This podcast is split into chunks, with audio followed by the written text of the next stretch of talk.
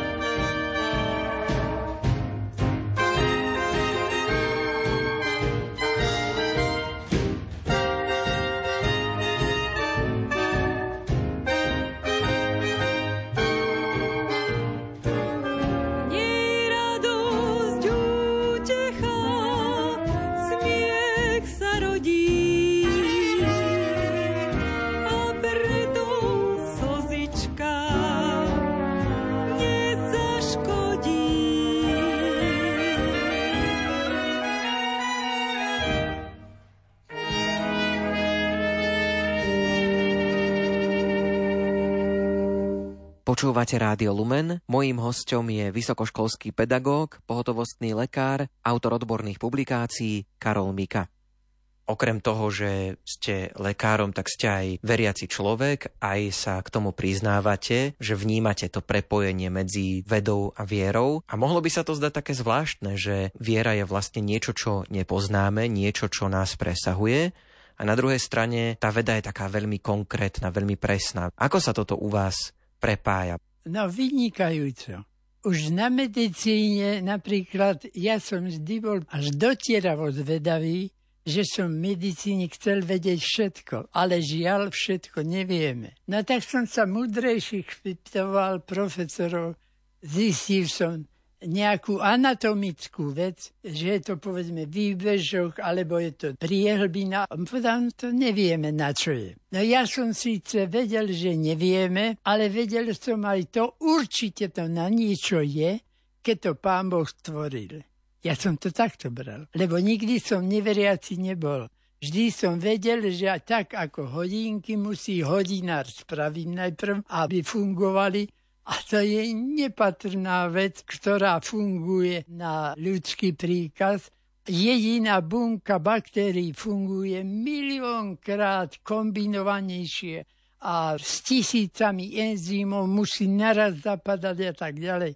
To jednoducho musí byť stvoriteľ, ktorý to stvorí. No a počase sa mi niektoré takéto, ktoré sme nevedeli, na čo je, lebo veda pokračuje, tak som sa aj dozvedel vedecky, na čo je to. Takže nie, nebola chyba, že to bolo niečo zvýšené, alebo ktoré v tej náhode, ktorá tvorí, žiadna náhoda nikdy nič netvorí, náhoda tvorí chaos.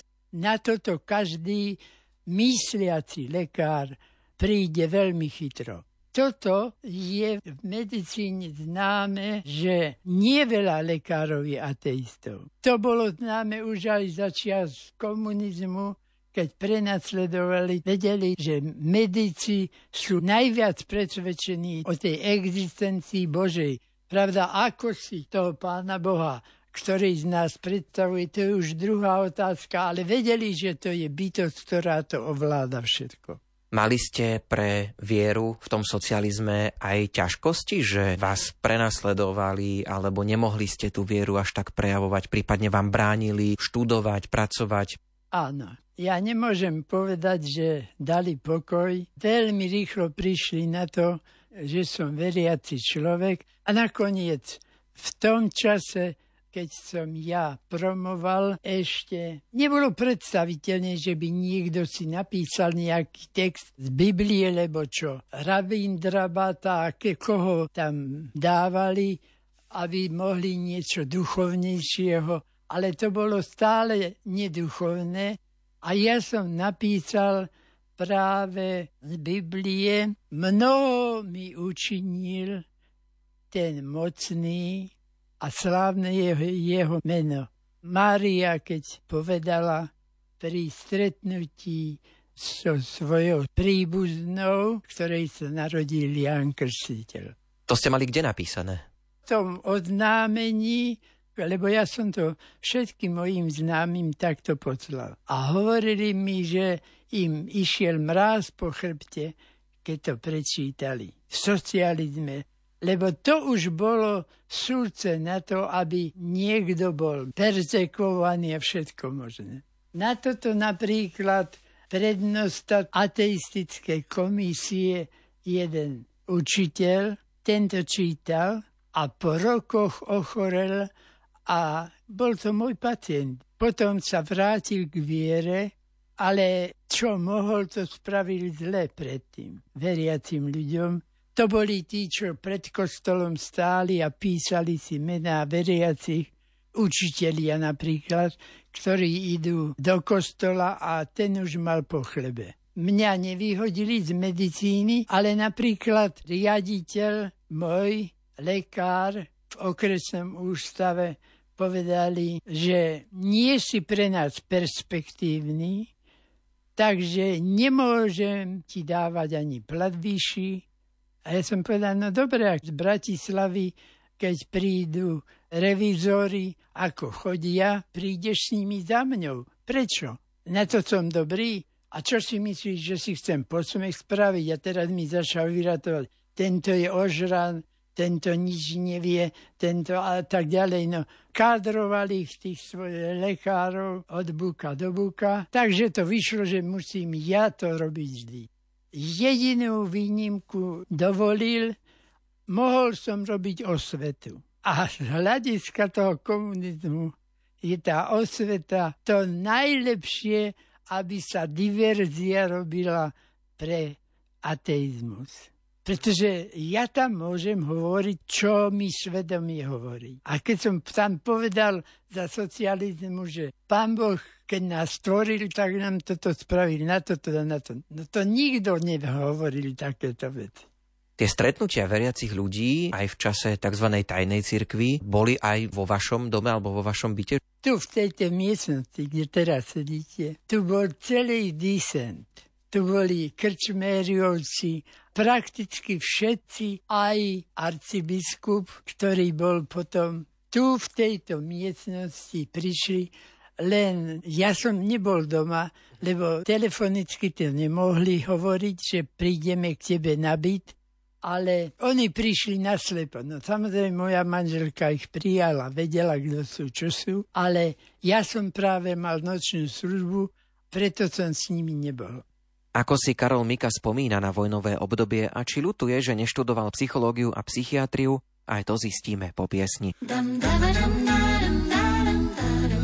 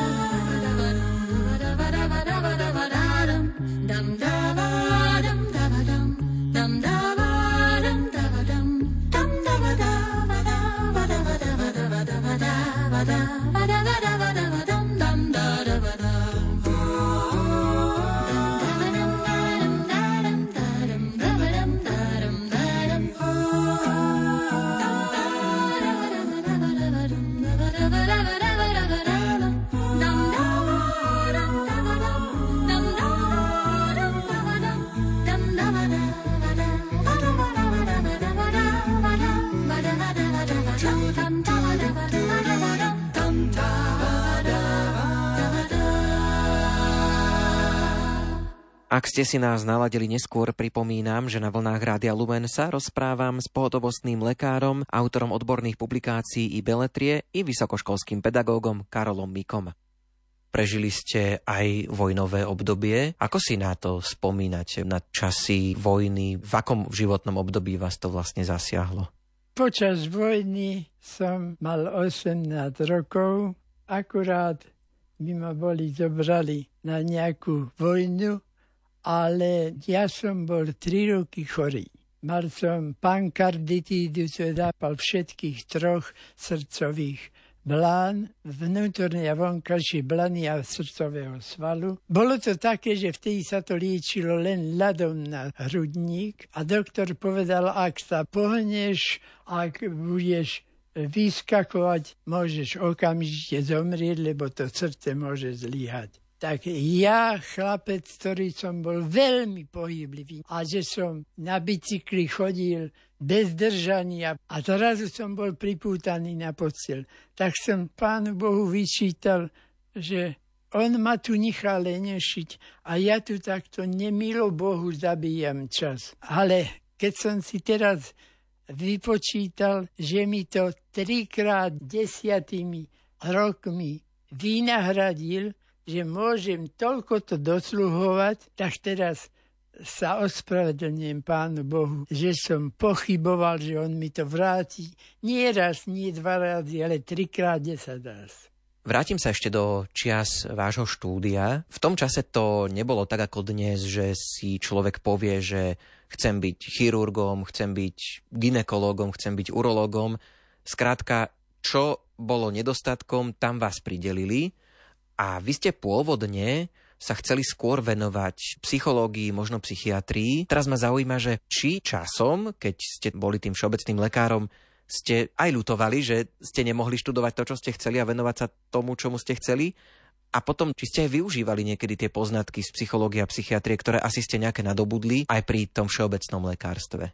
Napokon som bol rád, že ma na sílu dali tam, kde som nechcel. To ma dali vtedy, keď som bol na vojenčine. Predstavte si taký žobrák a som musel ísť na dôstojnícke školenie do Hradca Kráľového. Neľutoval som to, kým som bol na vojenčine, tak ma preložili na obvod. Ja som na tom obvode mohol robiť aj psychiatriu, aj som robil a mohol robiť aj neurológiu, aj som robil a mohol som naozaj robiť, čo som chcel. Takže som mal širšiu medicínu a to, že som pacienta videl celého, aj dušu, aj telo, nie len jedno oko, nie len jedno ucho, ako to chce menická rozdeliť všetko. Nie.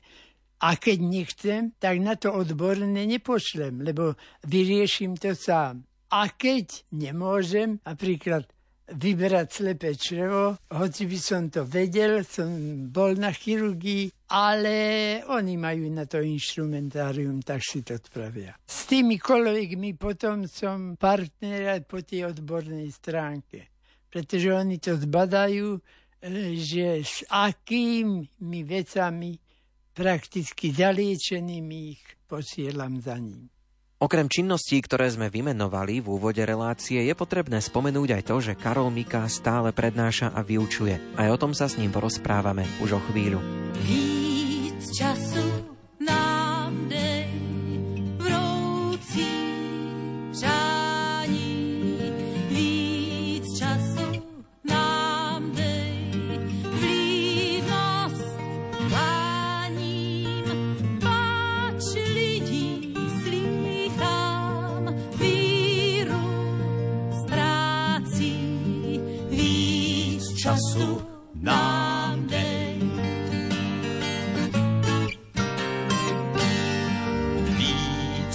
času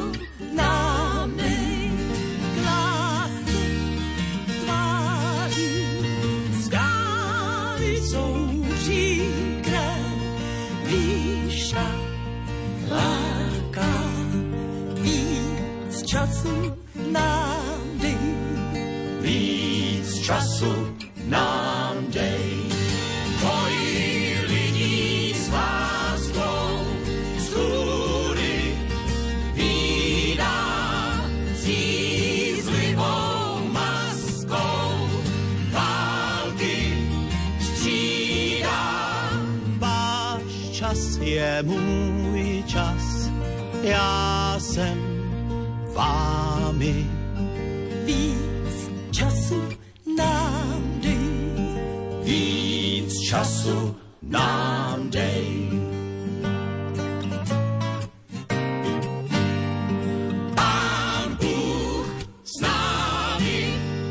Počúvate Rádio Lumen, mojím hostom je vysokoškolský pedagóg, pohotovostný lekár, autor odborných publikácií Karol Mika. Prednášate študentom? Bola, ako som vždy tak rád svoje vedomosti šíril tým, čo to chceli vedieť a nevedeli to. Prednášam ale trošku starším študentom a vždy som chcel prednášať aj v škole. Ja som napríklad si dal žiadosť a riaditeľ mi povedal, riaditeľ školy, že veľmi by sme ťa potrebovali, nemá nám kto učiť. Ale nedovolili mi ako veriacemu, aby som učil. To sa im nepáčilo. Počas tej jary pražskej som mohol učiť a vtedy som učil tie devčatá aj chlapcov na zdravotnej a s tým mám veľmi krásne skúsenosti. No ale ako náhle prišli Rusi, to všetko nám zakázali samozrejme, ale ani nebolo treba, lebo boli takí petolizači, ktorí vedeli, čo oni chcú a rovno to robiť. Tak zo dňa na deň ma vyhodili z tej školy. Tí devčatá prišli na riaditeľa, lebo oni chudiatka nevedeli, že prečo sa to stalo, lebo povedali, že doktor Mika je veľmi zaťažený a nemôže chodiť. Tak oni prišli za tým riaditeľom a povedali, že oni sú ochotní chodiť ku mne aj večer a budú chodiť až dojímavo, že samozrejme to nebolo v tom, takže nedovolili. Len čo sa stalo to oslobodenie od komunizmu, tak som dostal ponuku z univerzity, že môžem tam prednášať. Tak ja som chcel prednášať na strednej škole a oni ma hneď pozvali na univerzitu, no ale aj tam sú žiaci. Tak som prijal a od tých čias tam učím. Tam sú aj docenti, profesori, inžinieri, každý musí mať maturitu. A sú to aj mladší, ale väčšinou, ktorí majú už aspoň 35-40 rokov. Napríklad tento ročník. Ja mám toľko tried, koľko sa prihlási žiakov, lebo to sú takí volontérsky, prihlásia sa sú a neprihlási sa nie sú. Prišiel som na prvú hodinu, toľko sa mi prihlásilo, že mi poslucháre nestačila, že si museli stoličky doniesť. No až ma to dojímalo, že majú o to záujem. Ja, keď prednášam, vždy sa pozerám na ľudí, ako reagujú. Lebo veľmi dobre viem čítať a rozumieť paraverbálnym prejavom. On spraví grimasu tvárov alebo na špúli ústa a tak ďalej. A tieto žiačky tak sú mi zavesené na ústach, že to nedovolí vám, aby ste takým ľuďom klamali, lebo čo to ma ani nenapadne, ale aby ste nevydali všetko to, čo máte zo seba a nedali im to. A oni to cítia. Karol Mika dlhodobo spolupracuje s Rádiom Lumen. Ako sa táto spolupráca začala, aj to nám prezradí už po piesni. láskou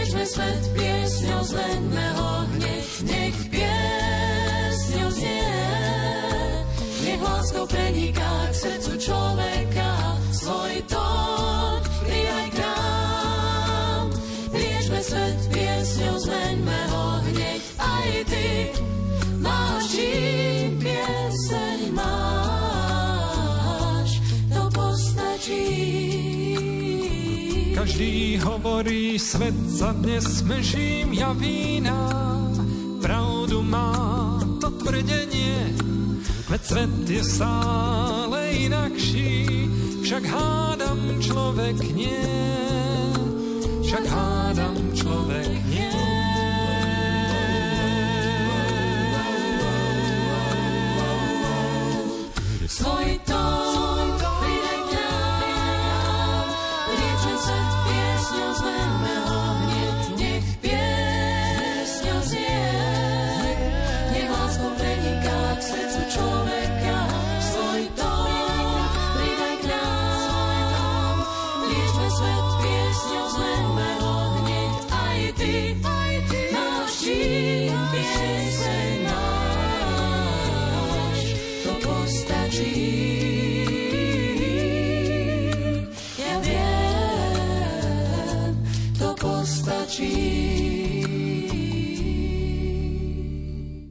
Váš hlas ľudia môžu poznať aj z vysielania Rádia Lumen. Mňa by zaujímalo, ako vznikla tá spolupráca s Rádiom Lumen.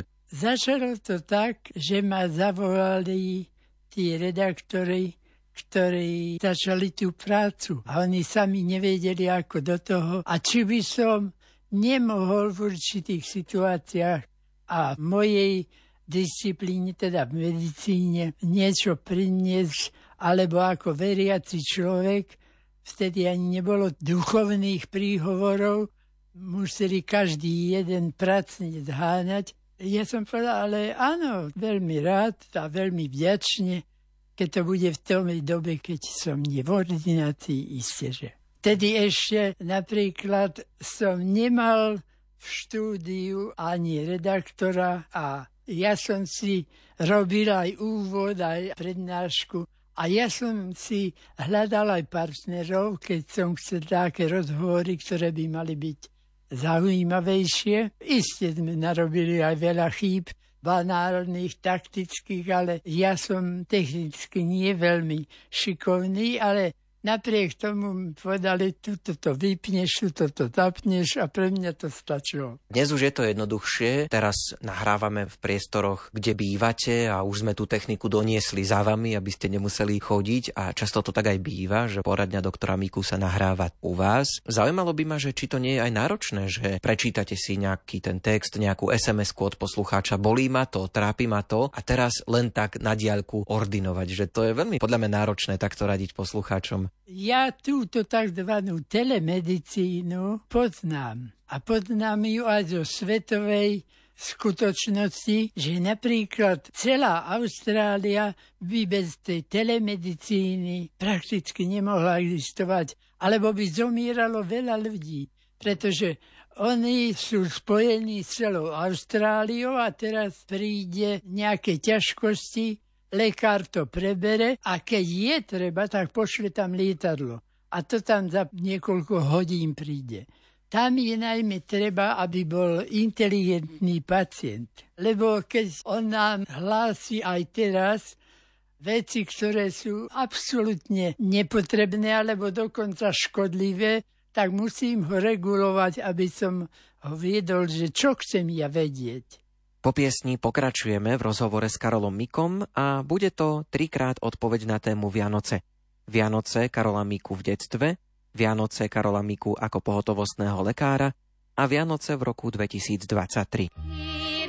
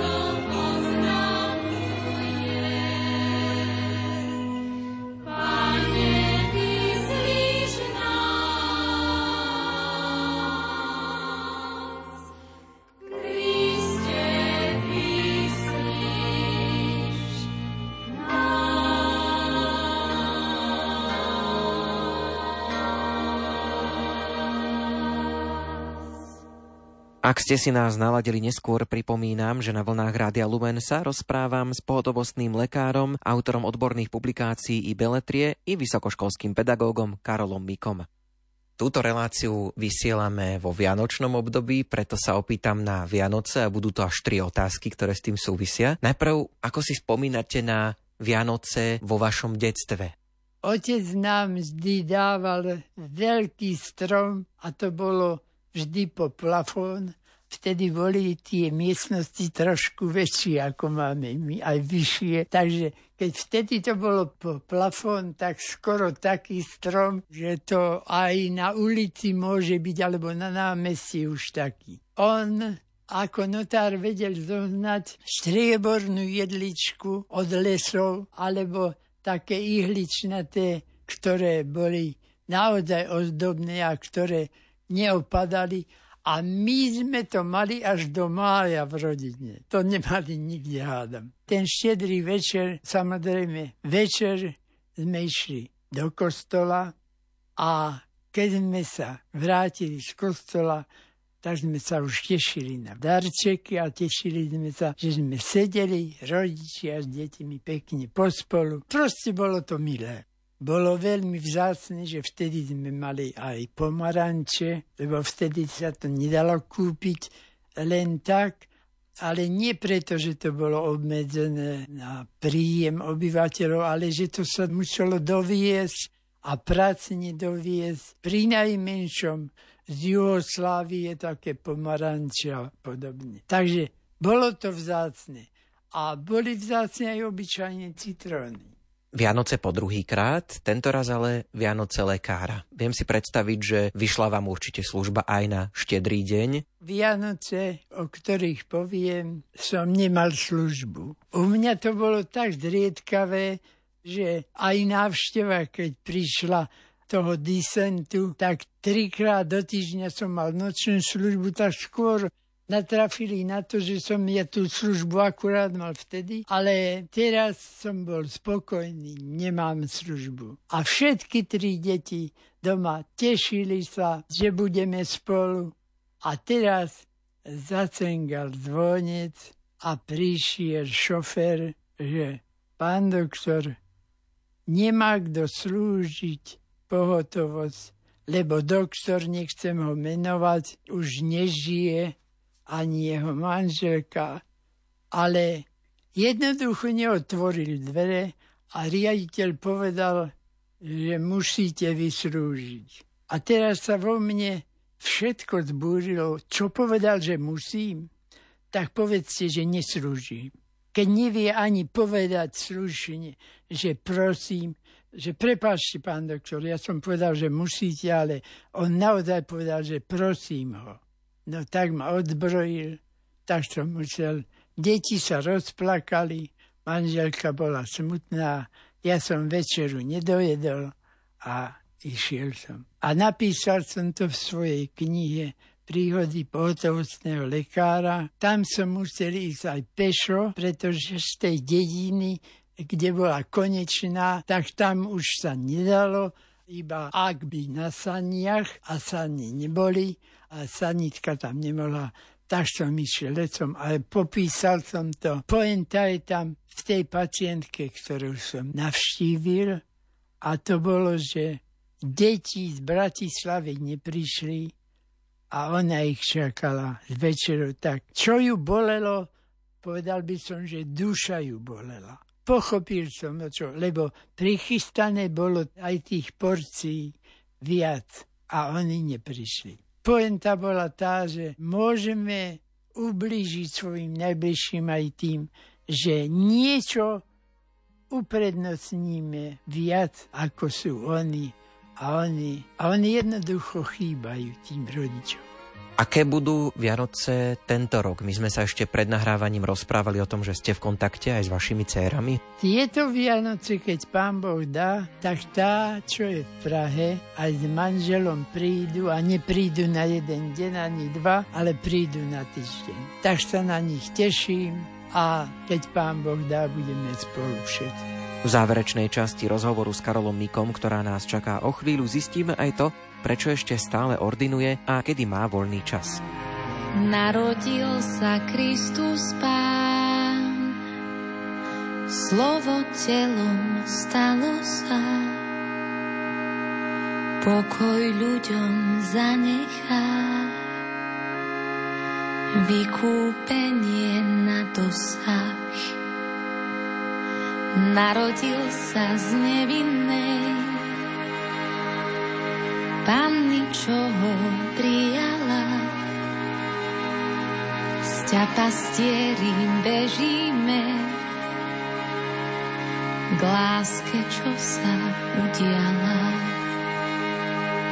Sveta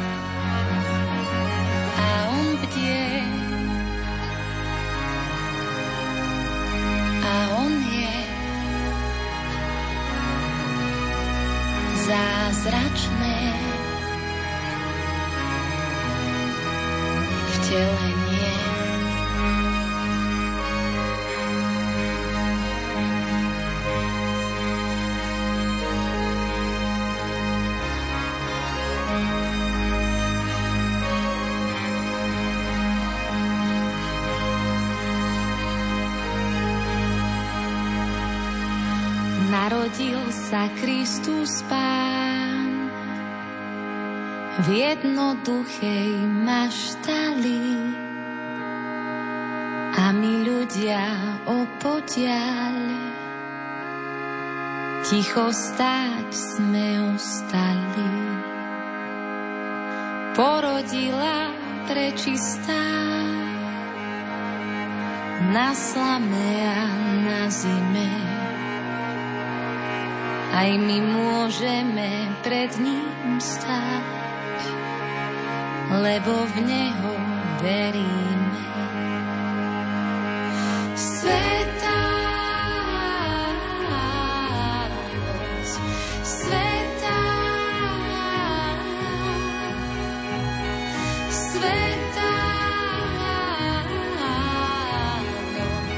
Už nie to stmievania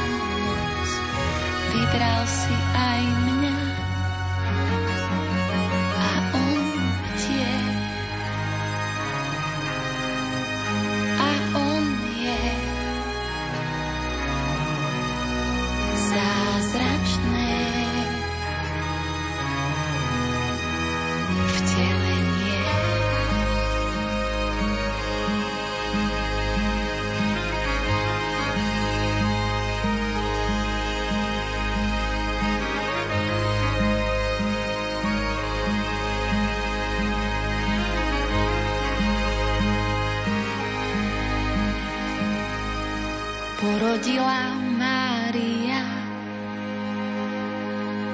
Božiu vôľu objala, do jaslí ho vložila a tvoriť nové nechala. Máte aj taký, že volený čas? Je niečo, čomu sa venujete, keď práve nenahrávate poradňu doktora Miku a keď neordinujete? Keď som v rozhlase hovoril a ona, tá pani redaktorka, sa ma spýtala, Pán doktor, kedy vy oddychujete? A ja som jej dal proti otázku, to nezvyknem, ale jej som dal proti otázku. No a čo si myslíte, kedy oddychuje srdce? Ľudské srdce, bijúce srdce. No v noci. To by ste každú noc zomreli, pretože je to nemožné, aby vám srdce nebylo v noci. No jednoducho srdce neoddychuje. Ale aby vás to nemýlilo, že to je taký orgán, ktorý nepotrebuje oddych. Áno, on oddychuje. Keď spravíš si stolu, to je práca. A keď spraví dia stolu, to je, že sa prúdom krvi roztiahne srdce. V ten moment tú desatinu alebo niekoľko desatín sekundy oddychuje. Toto je oddych srdcu. Čiže čím srdce ide pomalšie, tým viac si oddychuje. A preto športovci, pán Boh to tak zariadil, keď majú srdce vytrénované, tak majú ten puls 60. A vtedy sú tie oddychové fázy srdca väčšie a to srdiečko viac oddychuje. Napísali ste množstvo odborných textov, spomínali sme už tú vašu knižku Príbehy pohotovostného lekára, aj poéziu ste písali, takže dostanete sa ešte aj teraz k písaniu? Bola, kedy som písal, kedy som mal voľnú chvíľu a za to mojej manželke, ktorá mi už odišla, som veľmi vďačný. Vďaka nej som mohol robiť. Lebo keby som nebol mal ten čas, choď si písať, a tuto riad viem umyť aj ja aj utrieť. Možno, že sa bála, že to roztrieskam, keď to nemám v odvyku, ale ona naozaj ma v tomto šetrila. No ale teraz som sám a teraz na ňu spomínam, že pekne, keď si to poumývam, ako ma ušetrila od toho a že som mohol. Teraz si to môžem napísať niečo, keď si porobím, lebo nechcem tak ako jeden môj profesor z ulice, ktorý keď bol starý, tak potom mal toľko riadov, že keď som tam prišiel na návštevu, tak dva veľké stoly boli obložené riadom a všetok riad, ktorý mal, pobral. A už neviem, čo by potom bol, keď by posledný tanier z 12. súpravy bol. Mal aj veľa riadkov napísaných, aj veľa riadov na stole. Písal odborné veci. Keď som mojej manželke povedal, že čo má, tak tá neváhala, zobrala sa a išla mu to všetko poumývať vy ešte stále ordinujete. Vás to zjavne musí baviť, musí vás tá práca naplňať. Prečo sa tomu stále venujete? Odpovedzme aj na tú otázku kvôli tomu, že ľudia možno tak hovoria, že no veď zaberá miesto tým mladším lekárom, ale to skutočne nemôže byť pravda, lebo lekárov máme nedostatok na Slovensku. Ale vy by ste si tiež mohli povedať, že už ste dosť ľuďom pomáhali. Prečo ešte stále pracujete a pomáhate ľuďom?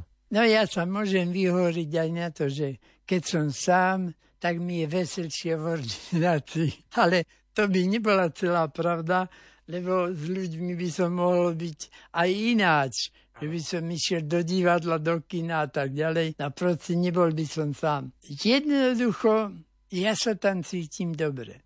Keď som mal ešte moju rodinu spolu, tak som síce preťahoval ordináciu podľa toho, keď bolo viac pacientov, nepovedal som padla hotovo, ale ja sa tam dobre cítim. A ubezpečujem vás, že keď robíte niečo s chuťou, voláku únava neprichádza tak ľahko. Hovorí Karol Mika, najstarší ordinujúci lekár na Slovensku, vysokoškolský pedagóg, autor odborných textov i beletrie a takisto aj hlas Rádia Lumen. Rozhovor s ním sme pripravili na toto sviatočné obdobie, keďže nás už dlhé roky sprevádza svojim hlasom a radi sme ho prizvali aj pri príležitosti 30. výročia Rádia Lumen. Za pozornosť ďakujú hudobná dramaturgička Diana Rauchová, od mikrofónu sa lúči Ondrej Rosík. Do počutia.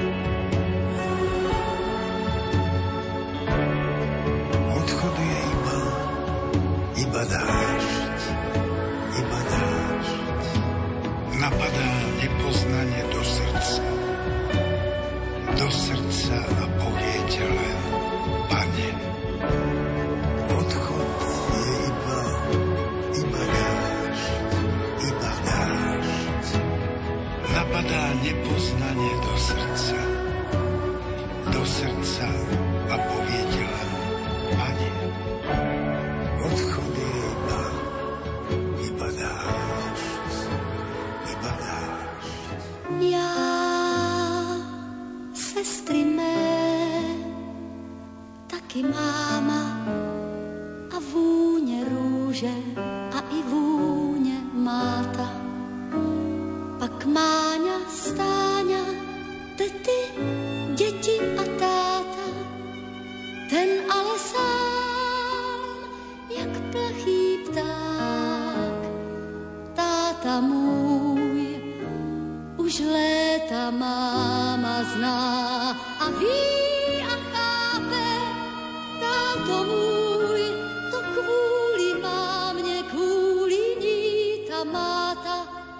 kvůli ní ta vůně, chléb a sůl, to kvůli ní teď bíle prostřen stůl.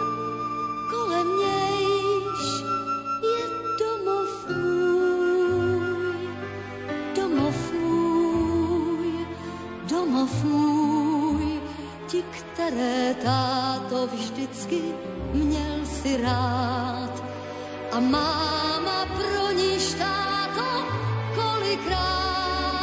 si chtěl se brát, táto náš, je to dávno, tak s tebou zbyla jenom síla dláta, táto náš, to kvůli má kvůli ní ta máta, to kvůli ní ta vůně chléb a sůl, to kvůli teď bílé prostředstvům domov můj, ach domov můj, je to dávno